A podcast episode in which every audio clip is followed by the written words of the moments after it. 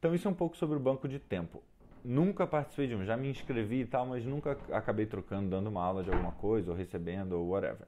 Mas eu já participei de uma outra experiência, cujo nome em inglês é L E T S, L E T S, que é uma sigla para Local Exchange Trading System, que a gente poderia traduzir como Sistema Local de Crédito Mútuo ou Sistema Local de Trocas, alguma coisa é, nesse sentido. Então, como é que foi que isso surgiu na minha vida? É, há mais ou menos dois, um pouquinho mais de dois anos, eu me mudei para fora da cidade, né? Moleque de cidade, nasci e cresci na cidade, por conta de mil motivos resolvi morar no campo e fui morar numa região é, onde tem assim pequenos distritos, não são nem cidades, de pessoas, assim, muita gente, bom, tem muita gente que nasceu lá e morou lá a vida inteira, e gerações e gerações de agricultura familiar, etcétera, É, e, e turismo muito forte lá também, mas tem muita gente que saiu das cidades e foi morar lá buscando uma vida mais simples, mais conectada com a natureza, muito parecido com o meu caso. E aí, nesse pouco tempo que eu fiquei, assim, poucos meses que eu já estava lá, eu, eu tive a experiência, triste experiência de ver amigos que eu fiz, né? Cheguei lá, fiz novos amigos e pessoas indo embora para voltar para a cidade a contragosto. Não queriam voltar para a cidade, gostavam da vida lá, mas porque não estavam conseguindo ganhar dinheiro.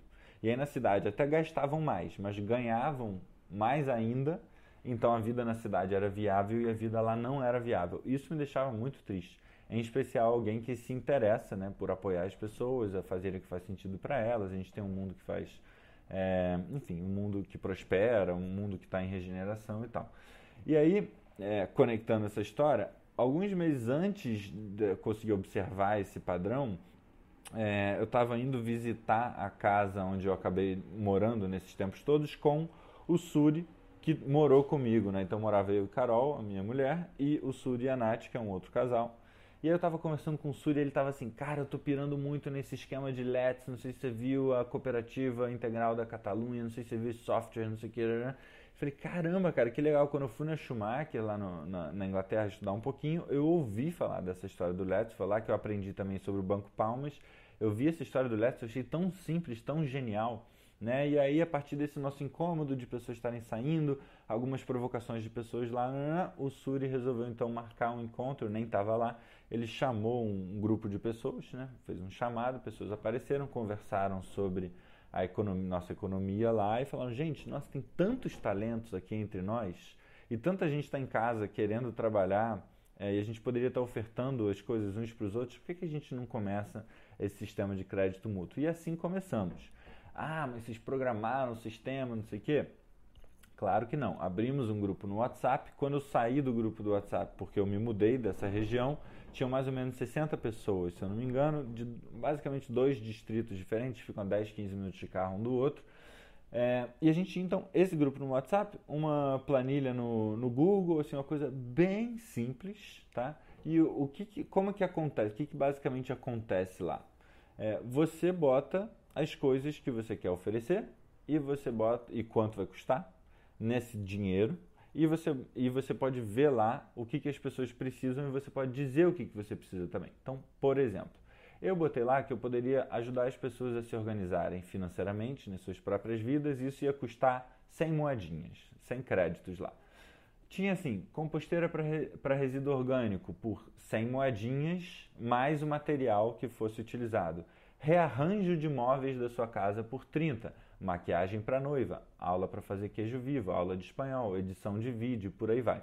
E tinha ainda uma sessão ali, tinha gente oferecendo coisas sem cobrar nada.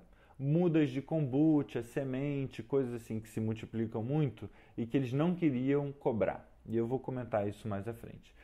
Então assim, e eu cadastrei lá o que eu precisava. Na época eu cadastrei que eu queria alimentação orgânica. Eu ia amar poder comprar nessa nossa moedinha isso, né? Então você pode entrar lá, tem um cardápio, tudo que está sendo oferecido e tudo que aquela comunidade precisa, com o nome da pessoa, telefone, e-mail, etc, et cetera. No meu caso, daí trazendo de novo para a experiência, que eu acho que é legal, numa das reuniões que rolou lá do grupo, eu tive a sorte de conhecer a Cláudia. A Cláudia tinha uma horta orgânica já há muitos anos, uma horta linda, grande, muito difícil dela conseguir cuidar, e ela estava com um problema específico de tiriricas na horta dela. Perdão, tiriricas no galinheiro. Tinha um pasto assim de galinha e tinha umas tiriricas crescendo lá, ela queria deixar só amendoim forrageiro, e ela falou, bom, Guilherme, eu tenho esse trabalho aí, cara. Assim, não é um trabalho que as pessoas gostam de fazer, até mesmo jardineiro e tal, que você paga, não é um trabalho que ele curte fazer, é um trabalho chato. Se você quiser fazer isso, eu falei assim, gente, que ótimo, então beleza. Então passei, comecei a passar algumas tardes lá, acho que eu passei três ou alguma coisa assim, três ou quatro tardes, fiz reuniões no telefone, botei o fonezinho, liguei para a pessoa e fiquei ali, né, tirando tiririca, fiquei ouvindo podcasts maravilhosos, aprendi o pouco que eu sei sobre galinhas é, nesse, nessa interação ali, e no final do dia, ali mesmo, a gente, ela já me dava um alimento, alguma árvore que estava dando muito fruto, que talvez fosse apodrecer, alguma coisa que ela já tinha colhido, coisas que sobravam. É, tinham coisas que ela não queria, é, não estava disposta a me dar em troca da moedinha. Por exemplo, ovos, que era algo que ela vendia todos os ovos. Então, para ela não faria sentido botar ovos na nossa moedinha. Ótimo! Então, eu comprava com um real, dinheiro real mesmo, os ovos e o resto ela acabava me dando. Para mim, foi muito legal, né? Não só a experiência de ganhar alimento em troca de dinheiro, você pode até dizer que isso era quase que trabalho similar ao escravo, né? Você pode até, se você tiver uma visão crítica, levar a esse ponto. Mas na relação não foi isso que aconteceu, pelo contrário, foi uma relação muito legal. É... Então é isso, no sistema de crédito mútuo você bota lá, ó, se você quiser comprar a minha organização financeira, eu vou ficar mais cem, você vai ficar menos cem. A soma no sistema é sempre zero. Ah, eu tô com mais cem, eu gasto cem com alguém, eu fico com zero, esse cara, essa, essa mulher que seja, fica com mais cem e você tá com menos cem ainda. Então a soma é sempre zero. Um projeto que me empolgou muito também para movimentar isso lá foi o projeto Zero Infinito, do pessoal lá do Amalaia. É, vale acompanhar, muito parecido com o nosso, um sistema de L E Ts bem simples, bem transparente. E o que, que eu acho legal do L E Ts? Que o banco de tempo também é assim. Você pode começar hoje, né? No seu prédio, você pode começar agora, na sua comunidade, no seu bairro, que seja, você pode começar, pode ser um caderninho, pode ser um grupo no WhatsApp, não precisa ser nada muito de outro mundo. É, e você cria suas próprias regras. Então, por exemplo, ah, mas a pessoa pode chegar lá e só ficar consumindo, consumindo, consumindo, ficar menos um milhão de moedinhas e meter o pé? Não. Você pode criar uma regra onde o máximo que uma pessoa pode dever são mil moedinhas ou mil créditos. Por exemplo, ah, mas eu faço tatuagem, é, pô, eu vou só ganhar moedinha, mas eu tenho que gastar dinheiro real para comprar tinta, porque o cara da loja de tinta não aceita essa moedinha. Beleza, então você pode ter uma, um acordo lá que você pode cobrar em moedinhas e o custo de materiais que você teve para fazer aquilo em real. Então assim, possibilidades mil. Então como eu falei, é, mencionei mais cedo, Zero Infinito e a Cooperativa Integral da Catalunha são duas boas referências, mas tem muitas outras, inclusive no Brasil. Renderam boas conversas, boas experiências, é, mas, de novo, o que? Não é perfeito, né? Então, ex- novamente, exercício de honestidade intelectual. O perigo aí, é, e que eu acho que é algo que precisa ficar bem claro sobre o L E T, sobre moedas complementares em geral, é que a ideia não é a gente, isso é muito importante, a ideia não é a gente mercantilizar a vida ou o que sobra da vida que não está no mercado. Ou seja, a ideia não é dar preço para tudo. Hoje, o que a gente chama de neoliberalismo é parcialmente explicado pela ideia de que quanto mais as relações humanas e também humano-natureza forem mediadas pelo mercado, melhor, né? Então, assim, se a gente se importa com alguma coisa e a gente quer manter aquilo, dentro do mercado a gente vai conseguir cuidar melhor do que fora dele. No limite, né, o mercado não chegou ainda muito nas relações mais próximas ou de formas um pouco invisíveis. Mas, assim, no limite, a gente está falando do quê? Seu filho vai chegar em casa e vai falar assim, ah, você quer que eu arrume a cama? Você quer que eu lave a louça? Quero crédito, né? À noite, seu marido vai falar assim, ah, pô, você quer cafuné? Beleza, custa trinta créditos, né? Então, a gente talvez fizesse uma sociedade mais meritocrática, assim. Talvez a gente fizesse uma sociedade mais eficiente, assim. Mas será uma sociedade melhor? Então, a cultura da generosidade, do mutirão, do cuidar do outro, do afeto, que são coisas que parecem tão distantes de uma conversa econômica, é, podem dar lugar muito rápido a um mercado quantificador. E quantificar isso pode custar muito caro. É, vínculos afetivos, generosidade voluntária, a sensação de pertencer a uma comunidade, são coisas que o dinheiro não compra, independente de qual for. Pelo menos não compra na sua forma mais genuína, né? E são coisas que me parecem in, são cruciais para a nossa vida, cruciais para nós nos preenchermos, para sermos felizes, né? Para, ou nos livrarmos do sofrimento, qualquer que seja a sua, de onde você vem aí. Então, por isso a gente fez questão de seguir deixando coisas de graça ou não cobrar nada nesse Let's, porque a gente queria manter esse espírito vivo. Lá era um local é, onde se via, eu vi pela primeira vez isso acontecer, de chegar, uma, acordar de manhã, ir na minha porta e ter muita mandioca, que o meu vizinho trouxe, eu nem vi. Né? Então ele me presenteou e aí eu ficava com essa sensação do caramba, que delícia, muito mais gostoso que comprar uma mandioca é ganhar uma mandioca desse jeito, né? E parece muito simples, mas para a minha experiência assim, fez muita diferença. Então assim, toda sociedade é baseada em valores, em princípios, né? Toda cultura.